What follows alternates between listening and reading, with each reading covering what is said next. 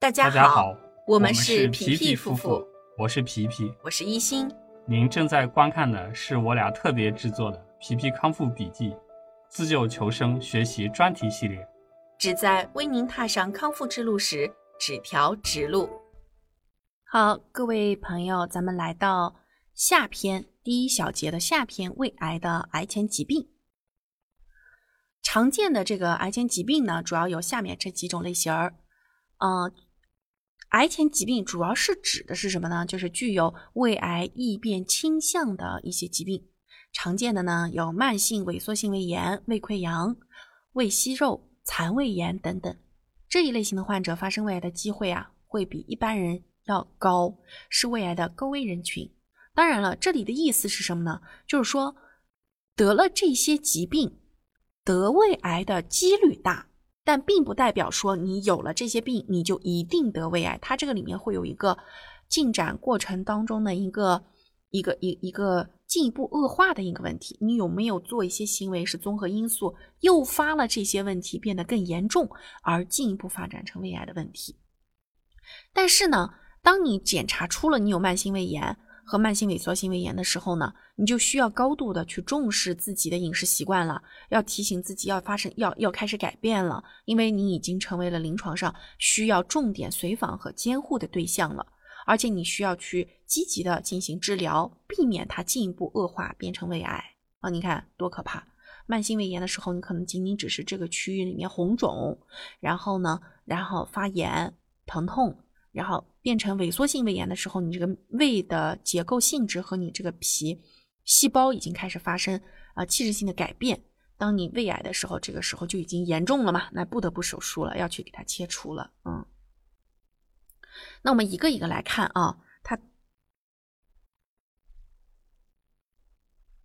我们一个一个来看。嗯，慢性萎缩性胃炎，它是胃癌前疾病当中啊最常见的。这种疾病，大部分的人都有啊。我我们现而且这种疾病越来越年轻化，越来越年轻化，特别是一线城市、二线城市里面啊，工作工作党，我们讲的工作党非常多。但像以前这个病呢，主要是见中老年人比较多。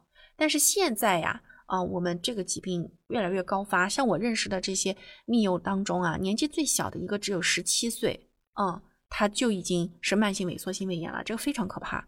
嗯，这个就跟他长期的这个不良饮食习惯有关。目前呢，已经有足够的这个证明，慢性萎缩性胃炎与胃癌的发生有着密切的高联系。比如说，呃呃，在这个百分之六十七点八到九十二点三的这个胃癌手术切除标本当中啊，这个这个标本指的是什么？就是这本书的作者，然后他们在写这个呃这这个这个这个内容的时候的一个呃。所采取的一个数据啊，当中所看到的是什么呢？慢性萎缩性胃炎伴肠上皮化生，这个肠上皮化生我们刚才已经讲过了啊，这个就是我们癌变前的一个什么典型的什么一个非常典型的病变啊，一个非常典型的病变啊，而因良性病变切除的胃里面呢，仅只有百分之四的病例是有肠上皮化生。就良性病变里面，只有百分之四是有肠上皮化生，但是慢性萎缩性胃胃炎伴肠上皮化生这个症状呢，在百分之六十七点八到百分之九十二点三里面都有啊，这可见就是说这个疾病它的患癌率有多高。而肠上皮化生最常发生在哪里呢？就是最接近小肠的那个位置，胃的幽门、胃窦和胃小弯。这个呢位置呢和胃癌的好发部位也是一致的。我们大部分人得胃炎都是在这个胃幽门、胃窦和胃小弯这个位置。大部分的胃癌切除术也是集中在这个部位。我们前面几章里面有讲说胃的不同部位切除出来就是得癌症的这个高发率啊。之前的内容里面我们有讲过。你在肉眼上去看啊，这个慢性萎缩性胃炎的胃黏膜变薄，皱壁开始消失，就咱们胃里面的那个皱壁。用来消化研磨食物用的和分泌这个粘液啊，分泌各种消化液用的这个皱壁啊开始消失，颜色开始变得苍白而且平滑。这个呢就是慢性萎缩性胃炎的一些一些特征。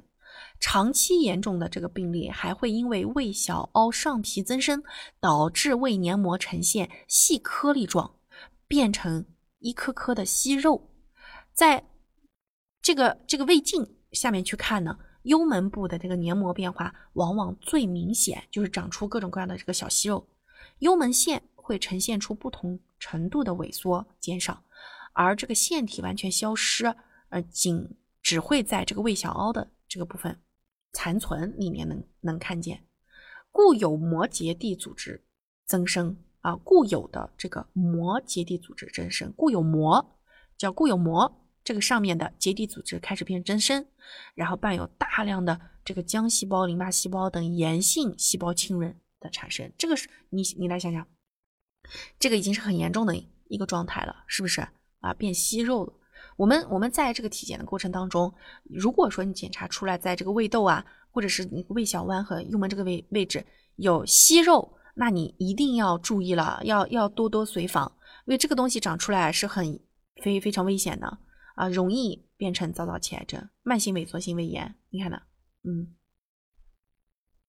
按照萎缩程度，可以把慢性萎缩性胃炎分为三级：轻度、中度和重度啊。这个主要是固有腺萎缩，腺体固有的这个腺体啊，就是我们讲说那个。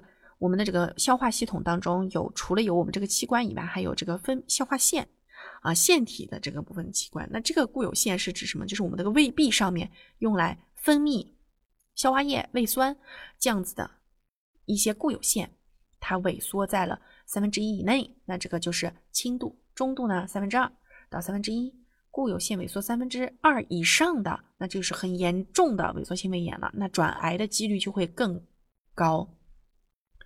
像这个流行病学资料里面显示呢，慢性萎缩性胃炎可以分为三种类型儿：高分泌型，病变主要是累积了幽门的黏膜，自身免疫系统的问题。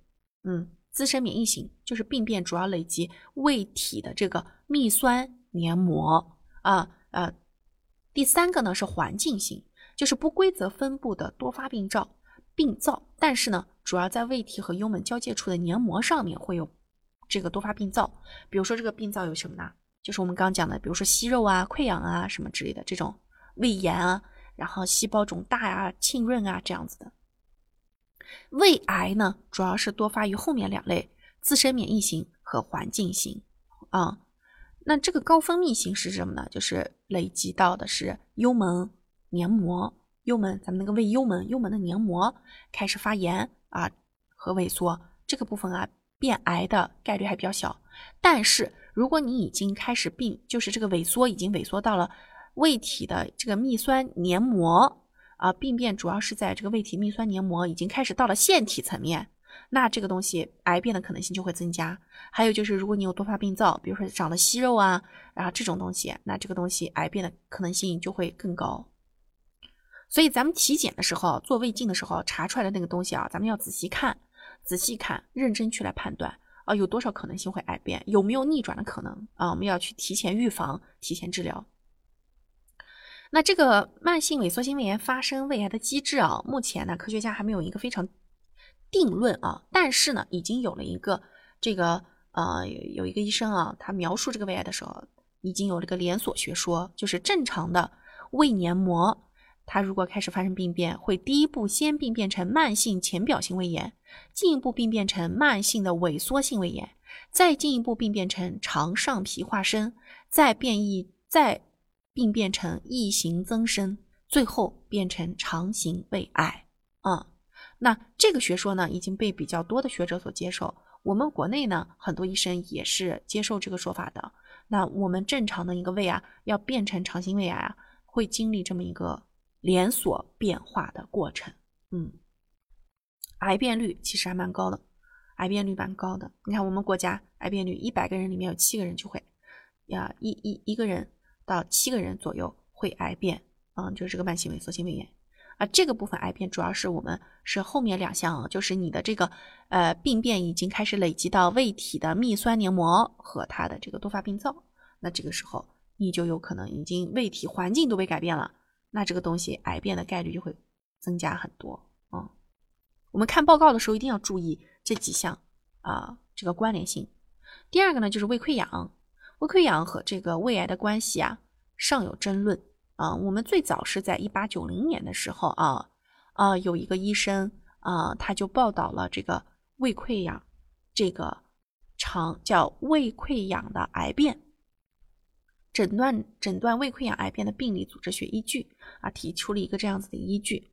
那我们国家的第三军医大学西南医院联合其他的一些医院啊，研究了一万多个癌溃疡病例里，会，发现就是这个胃溃疡癌变的。人呢，一百个里面会有两个会发生癌变，并且发现癌变多发于溃疡周围的黏膜，而不是溃疡本身。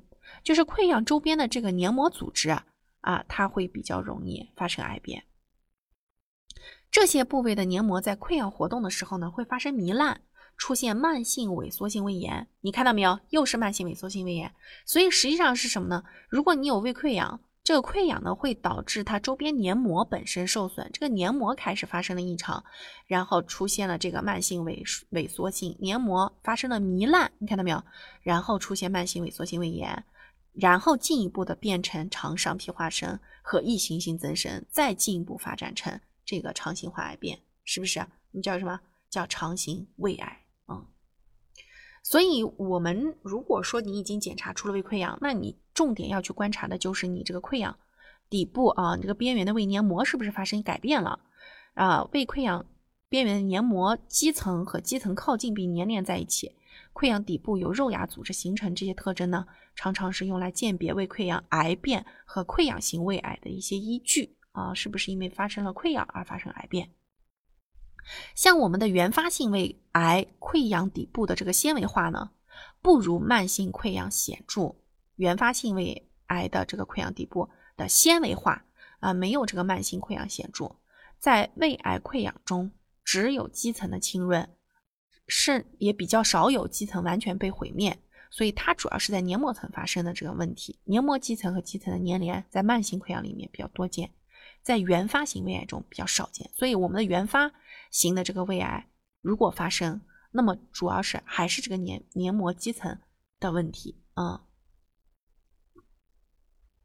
肉这个如果说我们是胃息肉啊，这个已经很严重了啊。增生型息肉，增生型息肉啊，常常有小囊肿形成，直径在两厘米，注意啊，是两厘米啊，不是两毫米啊，两厘米，细胞分化好。很少会发生肠上皮化生，就是我们有这个小囊肿的时候啊，间质明显，并以水肿、纤维化和炎症细胞浸润为主，从黏膜基层深入到平滑肌的纤维散布在其中，癌变的概率比较低，只是百分之一。这是增生型息肉。你看什么是增生型息肉？就是我们一开始看的这个图上的这个小小的一个小点儿，增生型息肉，增生型。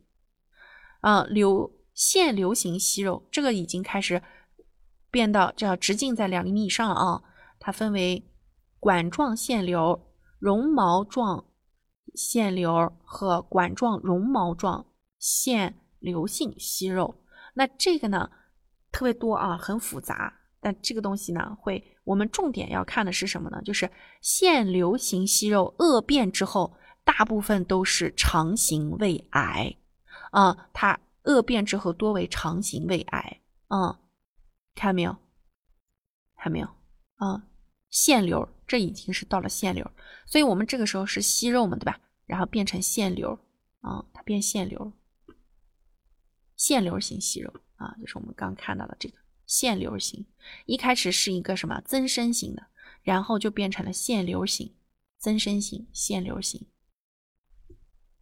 残胃，残胃癌变指的是什么呢？重点来了啊，咱们这个。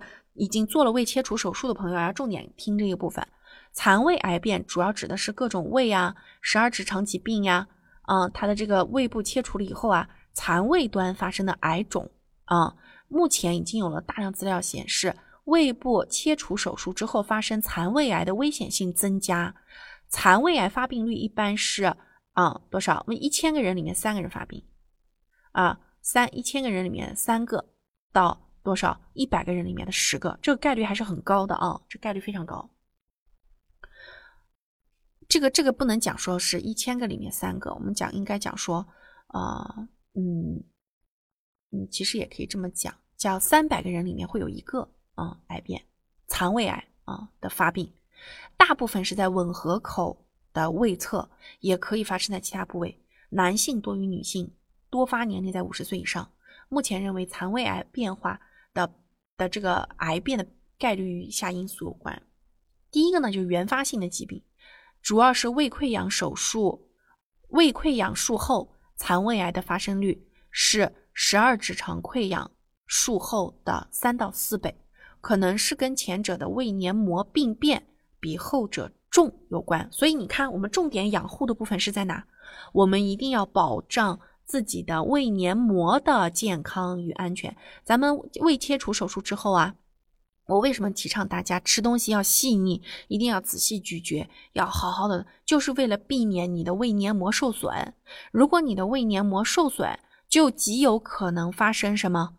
极有可能胃黏膜受损，变浅慢性浅表性胃炎，再变慢性萎缩性胃炎，然后肠上皮化生，然后异型增生。然后变形肠型胃癌啊，这个是一个非常直接的一个变化过程。所以我说，咱们这个残胃残胃癌、残胃呃，就是叫胃切除手术之后，为了保障这个残胃的健康，就一定要好好吃饭，这个饮食习惯一定要正常，千万不要再囫囵吞，然后吃的太多，吃的过饱，撑着你的这个吻合口，导致这个地方继重复的发生溃疡啊，这个是很。很很容易再诱发胃癌的啊，这个位置，你看，还有就是首次术式啊，首次术式部分胃切除或者是胃空肠吻合术，以及这个啊十二指肠啊吻合术啊，术后残胃的癌变率要高啊，这是什么意思呢？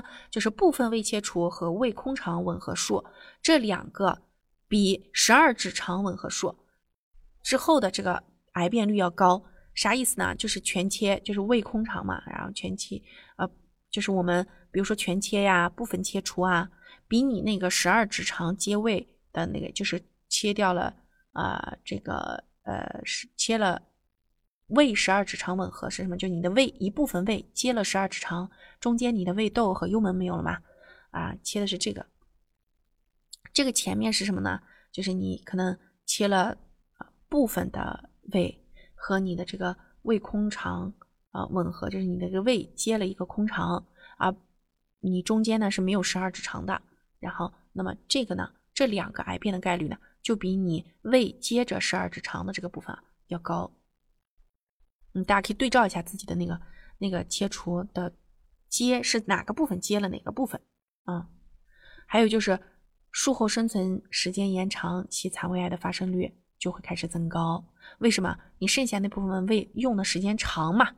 你越你一个东西都是越用越旧嘛，所以就如果说你这个愈后已经有十年、二十年的这个生存生存已经生存了十年到二十年以上，时间越久，你这个高发率就会越高，就越要越要注意它有这个可能性。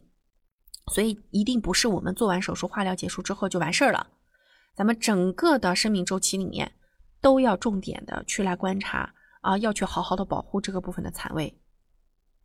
还有就是首次手术时的年龄，如果年龄很小，你危险性啊，年龄越小，术后发生残胃癌的危险性越大。术时年龄越大，癌变的间隔期将会被缩短。嗯，什么意思呢？就年龄大，这个癌变的可能性。会大，就是你这个间隔期啊，就第一次和第二次之间的这个间隔期会变得短，会变得短。嗯，那前面如果说你手术小，是年龄很小，残胃癌的这个危险性是很大的，呃，危险性是很大的，但是并不代表说它的这个就高发。然后是胃黏膜巨大啊，这个皱壁症和油状胃炎啊，这两个啊，肥厚性胃炎和下面这个叫窦疮性胃炎。啊，这两个也是属于啊比较那个。最后一个呢，就是要重点提示大家的是恶性贫血症。什么样情况下会得恶性贫血症呢？就它是一个全身性的一个疾病啊，主要是由于缺乏维生素 B 十二啊。你看啊，维生素 B 十二和叶酸一起可以帮助合成红细胞里面的血红蛋白。如果身体里缺乏 B 族维生素的这个 B 十二，造血过程无法顺利进行，红细胞就会减少，就会形成异常的。巨红细胞出现恶性贫血症，而胃炎和恶性贫血症之间有什么关系呢？我们的这个慢性浅表性胃炎啊，可以合并糜烂性胃炎或转变为慢性萎缩性胃炎，至少有少数患者还可能会发生癌变。那在这个过程当中，不仅给患者造成痛苦，还会直接威胁生命。消化性溃疡不经过正规及时的治疗，就有可能会并发幽门梗阻、出血、穿孔或癌变。而慢性胃炎患者由于不能充分有效的吸收 B 十二、维生素 B 十二和叶酸，就有可能会导致大细胞性贫血啊，大细胞性贫血啊，就是我们讲的这个巨红细胞啊异常啊。